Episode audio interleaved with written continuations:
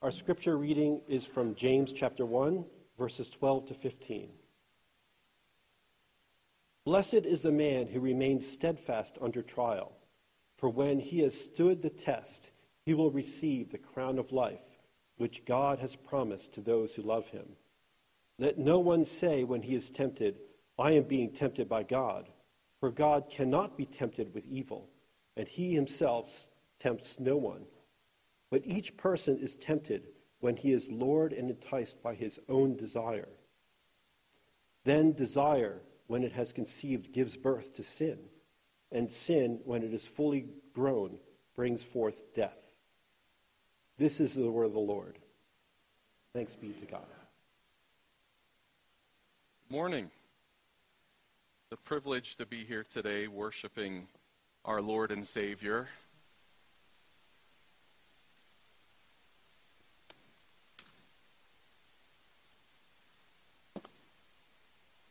We're looking at a uh, small.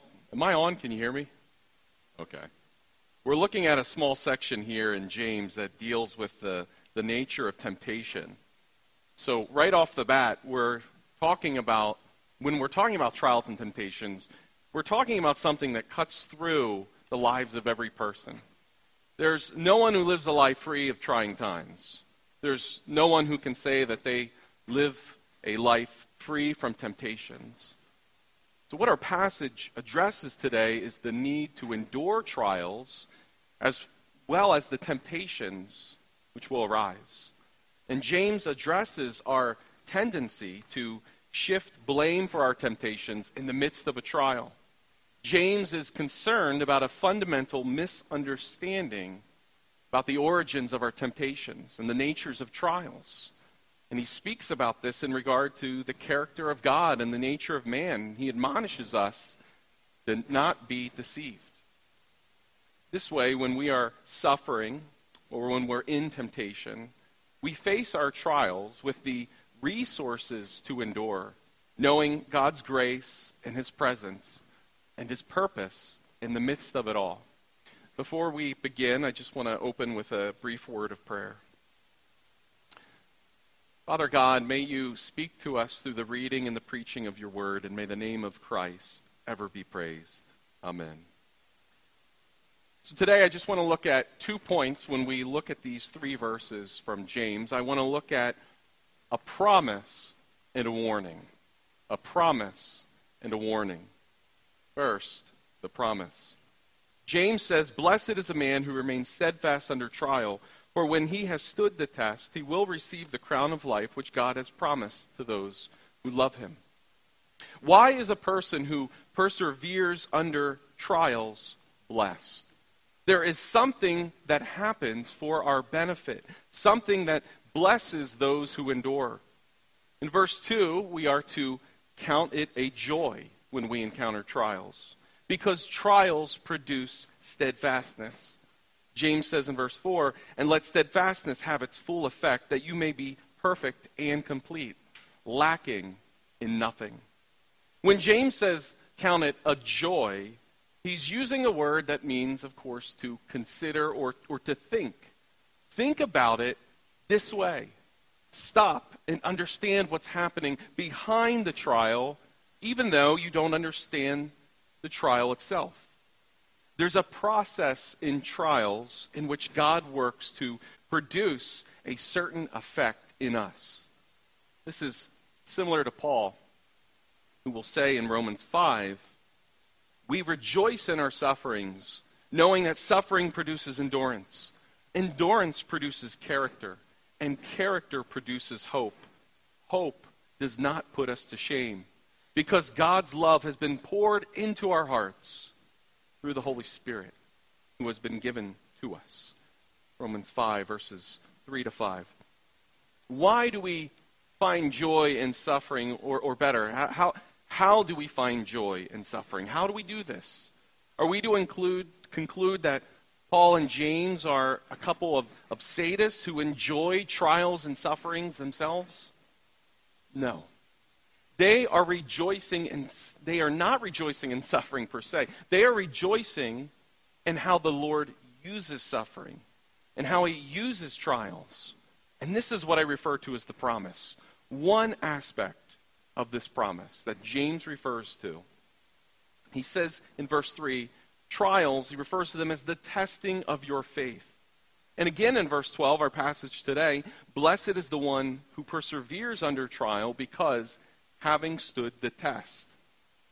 Just as we test precious metals in fire to test the, the genuineness and the, and the purity of the metal, to, to burn off the dross or the impurities, trials act to refine our faith. They refine us. They strengthen our faith. They purify us. God tested Abraham to sacrifice his son in Genesis 22. God, he tested his people in the wilderness. Deuteronomy 8, the Lord says that he tested his people, quote, that he might humble you, testing you to know what was in your heart. And he says, Know then in your heart that as a man disciplines his son, the Lord your God disciplines you. When tested, it humbles us. It produces steadfastness. It, it perfects and completes us in our faith. And the Lord reassures us in Philippians 1 6 that he who began a good work in you will bring it to completion at the day of Jesus Christ. There is a process of maturation that the Holy Spirit works to conform our hearts to the character of Christ, in which we we die to sin and we live for righteousness over the course of our lives. Our shorter catechism speaks of this process as a work of God's free grace, whereby we are renewed in the whole man after the image of God and are enabled more and more to die unto sin and to live unto righteousness. Right? It's God's work. It's a work of free grace Yet it's described as us being enabled to live more faithfully. It's God's work, and we have work and responsibility in this process of maturation, of sanctification, of becoming more like Jesus. And James says during trials to ask God for wisdom. You see, he offers us wisdom for this testing, to see us grow through it. Our hearts are refined through this process. You see, Trials are not the dessert of pleasure, but they are the buffet of grace. James says to count it a joy. He says that we are blessed, but he's not saying to pretend that trials are fun. He's not telling us to deny the reality of the pain. I was talking to a older, wiser friend one time, and I, I said, you know, I think that as God is, is working in us, to refine us, to, to make us holy, that it doesn't always feel good. And she responded to me. She almost got incredulous with me. She said, doesn't always. She said, the process of sanctification is mostly painful. What joy, or what pleasure, I should say rather, what pleasure is it to die to yourself? What feels good about sharing in sufferings with Christ? What feels good about being in the valley or the furnace? Yet some of the most faithful were formed by hardship. Another aspect of this promise is that it results in receiving, verse 12, the crown of life which God has promised to those who love him. In ancient times, the idea of the crown would, of course, bring to mind royalty, but also a bestowal of honor or a reward, like a, like a victor's crown. We are blessed not because we suffer, but because in suffering there's a validation of a great honor we have been bestowed. John Calvin, reflecting on this, wrote that the crown, it's, quote, promised to those who love God. By speaking thus, he means not that the love of man is the cause of obtaining the crown, but that the elect who love him are alone approved by God. The crown is promised to those who love God. And we love God because he first loved us. Scripture also tells us who shall separate us from the love of Christ? Tribulation, distress, persecution, famine, nakedness, danger, or the sword? No. In all these, we are more than conquerors through him who loved us. For I am sure that neither death nor life, nor angels nor rulers, nor things present, nor things to come, nor powers, nor height, nor depth, nor anything else in all of creation will be able to separate us from the love of God in Christ Jesus our Lord. We love God because in Christ he first loved us. This crown, he's not merely merely rewarding us for hanging on through tough times. No. He's with us in the furnace. He doesn't call us to suffer and then leave us alone to try to, to hold on. But He gives us the resource we need to hold on His loving presence. He's with us in the valley, never to, to leave nor forsake us. He's in the very trial for its designed specifically for us. For those who love God, all things work together for good for those who are called according to his purpose.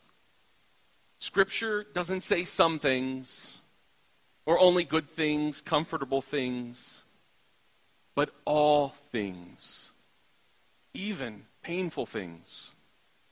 By enduring trials, our, our faith and love for Christ is refined, shown to be genuine, giving a deeper assurance of God's love. He blesses us and rewards us with the crown of life. I've, I've seen people suffer terribly. I've seen the, the death of spouses, of infants, relational strain, gross violations of trust, financial woes, job distress, people suffering under depression and heavy anxiety. I, have seen and I've, I've even experienced myself the, the existential weight of these trials and then the temptation to, to doubt the Lord in these moments. And it's here where we feel that temptation, where every ounce of your being feels as if God doesn't love you, or you're not a child of God, or you doubt his goodness towards you. And in these times, all we may have is our, is our profession of faith, our knowledge of the truth to which we cling, even if our emotions betray us and tell us it's not true. Sometimes the best things, the best thing that we can do for someone in this situation is to simply be there for them, like Jesus is there for them, to pray for them, with them, to remind them of these truths, to remind them of God's character and his promises to remind them the God to whom they belong. And maybe, maybe you're being tested right now. Maybe perhaps there's a relationship that's not right, or evil being perpetrated against you, or you're mourning loss, or you're in some sort of frustrating circumstance. James admonishes us to consider, to think, and in verse 16, not to be deceived. Know the truth of our trials, how we must consider it and endure. Because if we think wrongly, we are in danger, leading us to our second point a warning. James wants us to think rightly about our trials and our temptations, or else we're in danger. What are the dangers? One, we can wrongly blame God. And two, in blaming God, we squander these blessed trials that are designed to produce something in us. We are naturally good lawyers in our inner thoughts, right? Where we adeptly we defend ourselves and shift blame. I'm uh, currently a, a teacher. I teach logic, theology, Bible, and literature. And anytime a student walks into my classroom, I can tell them, put away your books, get out a pencil, here's a pop quiz. And as the person with authority in the classroom, I have the right to test my students in order to help them. One time I had actually given a pop quiz on a particular class on their reading assignment, uh, as many of them had become negligent in their duties. And of course, the result was that most of them failed the quiz, except for the few students who were actually doing the reading. Now, am I responsible for the test? Yes. I have the right and the responsibility to keep my students straight? Am I responsible for my students failing the test? No. See, when I had done this, the students actually protested, shifting blame from their own negligence to me. The failure of the testing should have led them to make the proper changes to endure the course. Instead, the students protested. They protested their grades. They protested me giving them a, a quiz without warning them. But only later, they came to me one by one and confessed they didn't do the reading and they deserved the grade that they had earned. My point is this there's a difference between the one giving the test and the ones responding to the test. There's a difference between the trial and the temptation. How do you grow if you're not learning from your temptations? If you're not learning from your sinful responses to trials? How do you discover the areas in which you must repent until you recognize your particular temptations? And James is imparting two important principles about our responses to trials. One, don't blame God. Two, look to your own heart for the source. And James does this by teaching us the character of God and the nature of man. First, the character of God. Verse 13 Let no one say when he is tempted, I am being tempted by God. For God cannot be tempted with evil, and he himself tempts no one. James is anticipating a objection here to shift blame for our temptations, right? If God, he's, he's all powerful, right? And then we may infer from that that he's the reason I'm being tempted and sinning. After all, he's responsible for my trial. However, James insists, the scriptures insist, that God is in no way culpable for evil. He says in verse 17, every good gift and every perfect gift is from above, coming down from the Father of lights, with whom there is no variation or shadow due to change. John 1 5 says that God is light and in him is no darkness at all. Well, why would a good God use trials? Why allow us to suffer evil? I don't have a comprehensive answer for that. But I think of Joni Eareckson Tada, who said something like God uses the things he hates to accomplish the things he loves. God uses the things he hates to accomplish the things he loves. I have a good reason for giving pop quizzes. Now, my students may not think so, but I do. And I don't understand God's wise plan, but his ways thank God, are, are higher than my ways. He brings these trials into our lives for a blessed purpose. Because he's, he's so pure and good, he seeks to grow us more like Jesus. He invites us to seek wisdom in his word and through prayer.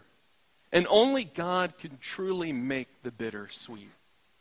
He can transform our most pressing suffering, the most horrendous attempts of evil by man and produce something so profound and godly, driving us deeper into Christ. And we've seen this example in the life of Christ. His enemies falsely accused him and they executed him. It was evil. However, this evil could not foil God's purpose, only further it. And the cross then becomes our salvation. God flips the script. God can take the most seemingly senseless evil, right, and still bring purpose out of it. And this means for us that no matter how painful our circumstance may be, there's hope. There's divine purpose. Nothing is random. God is working unceasingly for our good because He is the source of all goodness. And the challenge for us is to place our trust in the Lord, no matter how difficult the circumstance may be. Because time after time, God has shown himself faithful in them. That to shift blame on him, it, it, it hinders us from seeing the areas where we must grow. it hinders us from examining ourselves and our sinful responses because I'm, I'm blaming God for them. And James tells us about the nature of God. He's pure, he's untempted by evil, and he tempts no one. Trust him. Second, James tells us about the nature of man. Temptations does not come from God. Temptations, they do not come from God. Testing through trials comes from God. Pop quizzes come from the teacher, right? But the responsibility for how they perform on the quiz lies solely with the students. While trials are not temptations, trials are accompanied by temptations. Where do temptations arise from? From us. Verse 14 But each person is tempted when he is lured and enticed by his own desire. The test is the trial, the temptation is my heart's response to the trial. You may be suffering unjustly. You may be sinned against. But we are responsible for our response. And I think it was Paul Tripp who said, sinners often respond sinfully to being sinned against. Right? We as sinners respond sinfully to being sinned against. The problem then isn't just out there. It's not namely out there in my circumstance or with another person. But the problem is right in here. And it's not to deny the influence of our circumstance and our trials. They do influence us. But ultimately, I am culpable for my sin. And I must see the danger of my heart in the midst of any trial. Each person is tempted when he is lured and enticed by his own desire. The word here for desire is epithumia. And in the New Testament, it often carries a, a, negative meaning. It's often translated as lust or evil desire, but it literally means an intense desire, an excessive craving. The Westminster Catechism defines sin as a failure to conform to or a transgression of God's law. We break God's law because we're compelled by our deep desires. We often don't do the thing we want to do, right? And we, we end up doing the thing that we don't want to do. Our struggle with sin, it's just, it's messy. You see, the, the way sin works is it's not necessarily we want bad things, but that we want things too badly. Desires aren't intrinsically evil, desires become evil when they're disordered. And when they're disordered, our desires, the epithumia, affects our will. And then all of a sudden, our resolve to live by God's law is weakened. Often, we don't want to give in to the temptation, but we fail and resist our own desires. I've spoken with, with men who they know pornography is evil, and they don't want to consume it but they cannot resist their passions and are overwhelmed then with guilt. I've spoken to women who struggle with how they, they treat or speak to their children, resolving to change, but then in the heat of a trial, they lash out, only to become more distraught with their deteriorating relationship. Why do we continually fall prey to our passions? James warns us that we are dragged away or lured or, and enticed by these desires. This is the language of a hunt.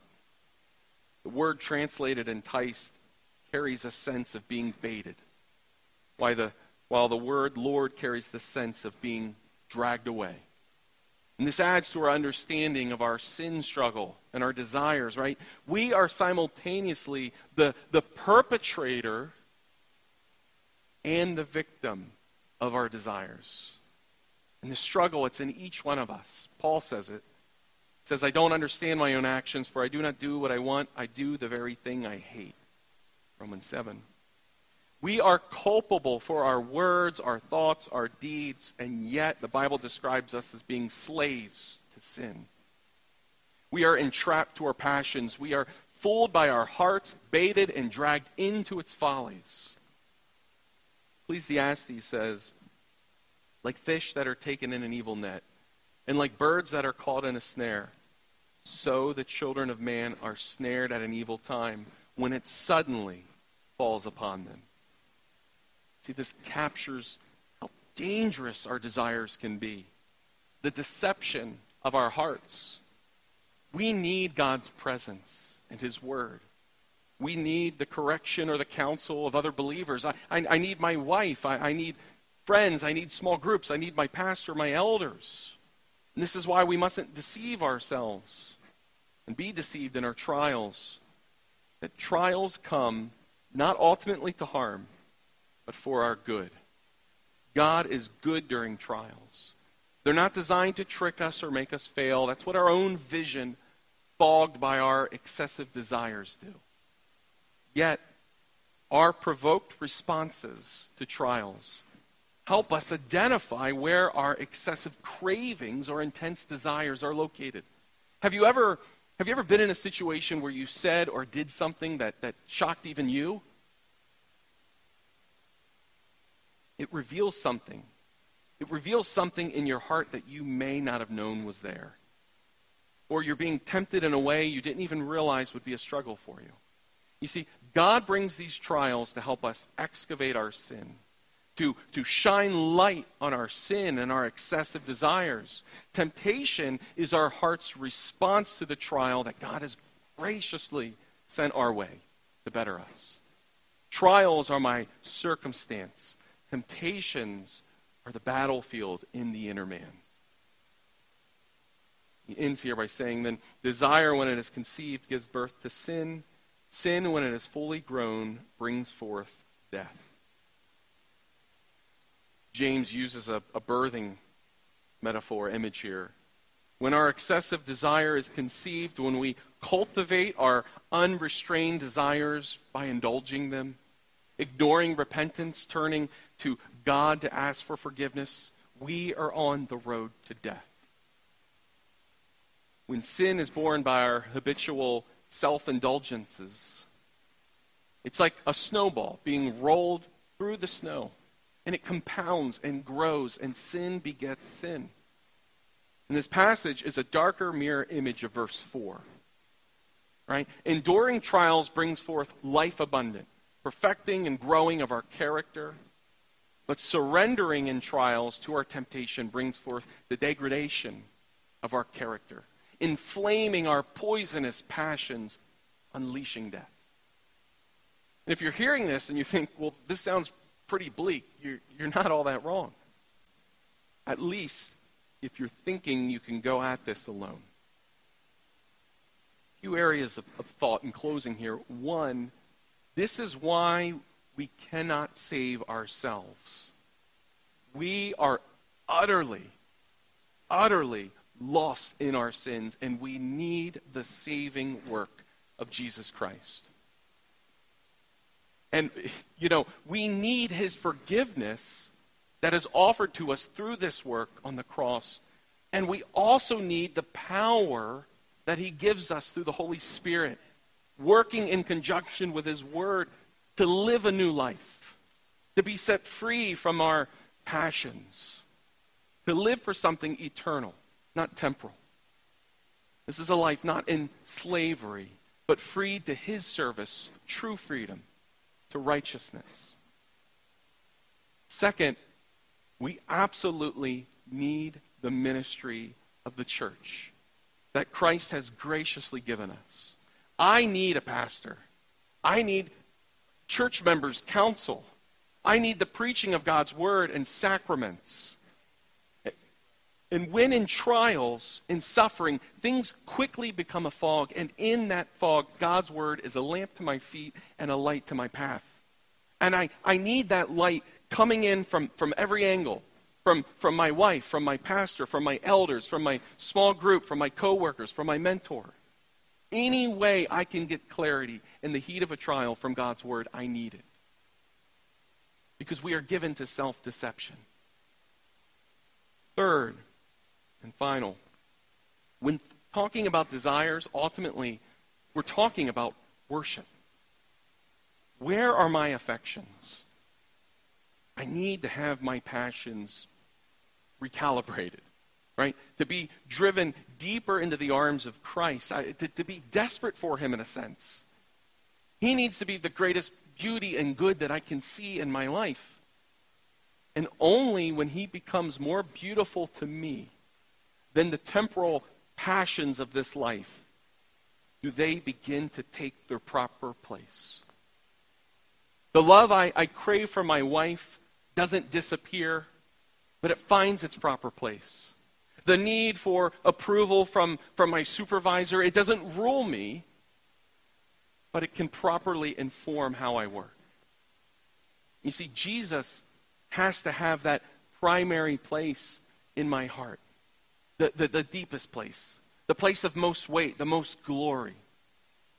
And fortunately, when you know Jesus as Savior, he's, he's a tough person not to like. He's a great high priest who sympathizes with us in every way. Dorothy Sayers wrote, and I'm, I'm paraphrasing here, that Jesus Christ, for whatever reason he's allowed trials and suffering in this life, he isn't up there saying, okay, figure it out. He was willing to come down and be thrown into the greatest trials that, that ever was. Willing to take his own medicine, as Dorothy Sayers words it. She says that he can exact nothing from man that he has not exacted from himself. Right? He was born in poverty, he suffered infinite pain, and he did this all for us. And he thought it was well worth his while. Wow. Consider this day the Savior before you. Then consider your trials. Count it a joy because we are blessed. Let's pray.